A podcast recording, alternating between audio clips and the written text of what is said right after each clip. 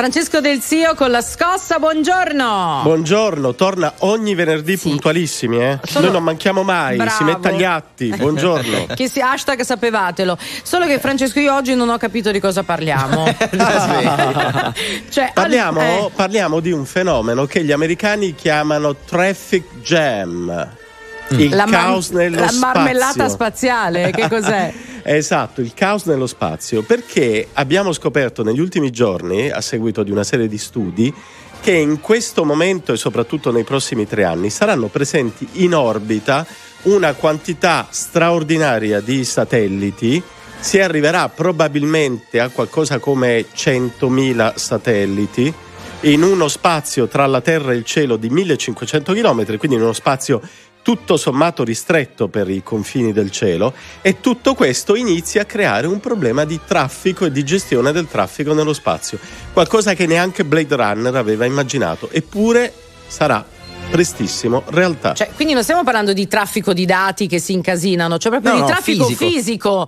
Appunto, in Blade Runner le macchine volanti, che passo io, passi tu, signora mia, lì c'era lo stop. Esatto, se ti vuoi candidare come vigile dello spazio, siamo già qui. Tra l'altro, Francesco, tutto nasce da una grande corsa allo spazio che è il simbolo un po' dell'evoluzione dell'essere umano in generale. Lascia perdere che sia questo o quel paese a farlo, questa o quella azienda, però il rischio effettivamente c'è, nel senso che siamo partiti da qualcosa di assolutamente positivo come l'innovazione tecnologica.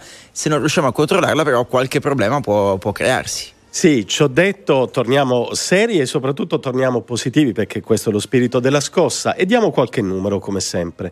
In questo momento più di 80 paesi al mondo hanno mandato in orbita dei propri satelliti. Vi segnalo che per esempio in orbita in questo momento c'è un satellite dell'Etiopia. Ecco, quindi il range di paesi che stanno partecipando a questa corsa nello spazio è davvero molto ampio.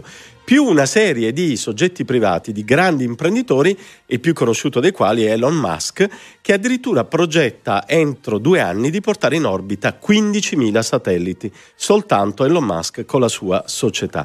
Cosa sta accadendo? Lo sviluppo tecnologico ha abbattuto i costi sia di costruzione dei satelliti che di lancio in orbita, e quindi è prevedibile che questa corsa nei prossimi anni si moltiplicherà fino a diventare un fatto ordinario.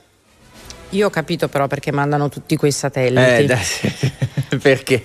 Per spiarci, certo. Quello, mi spieghi, Francesco, perché quando io parlo e sono vicino al mio telefono poi mi arrivano tutte le sponsorizzate delle cose che io ho nominato? Fanno questo. E per quello non c'è bisogno di un satellite. Esatto. No, e allora cosa li mandano a fare questi satelliti? Per quello non c'è bisogno di un satellite, ma per l'agricoltura c'è bisogno dei satelliti, per le previsioni del tempo, del meteo c'è bisogno dei satelliti, per l'industria c'è bisogno dei satelliti. Ormai la capacità tecnologica di un satellite è quello di fare dall'alto ciò che si farebbe sulla Terra con costi e tempi molto superiori.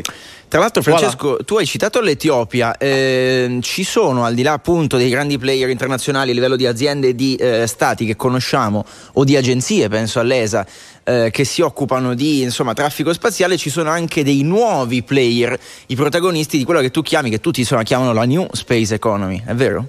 Sì, è così. E tra l'altro vi segnalo che uno dei grandi protagonisti è l'Italia. L'Italia ha un'industria dell'aerospazio, tra l'altro pochi sanno che Roma è una delle capitali, tra virgolette, dell'aerospazio in Europa, un'industria dell'aerospazio che è in grado di seguire tutta la filiera della produzione di un satellite, dalla progettazione fino all'ultimo pezzo montato sullo strumento che va in orbita.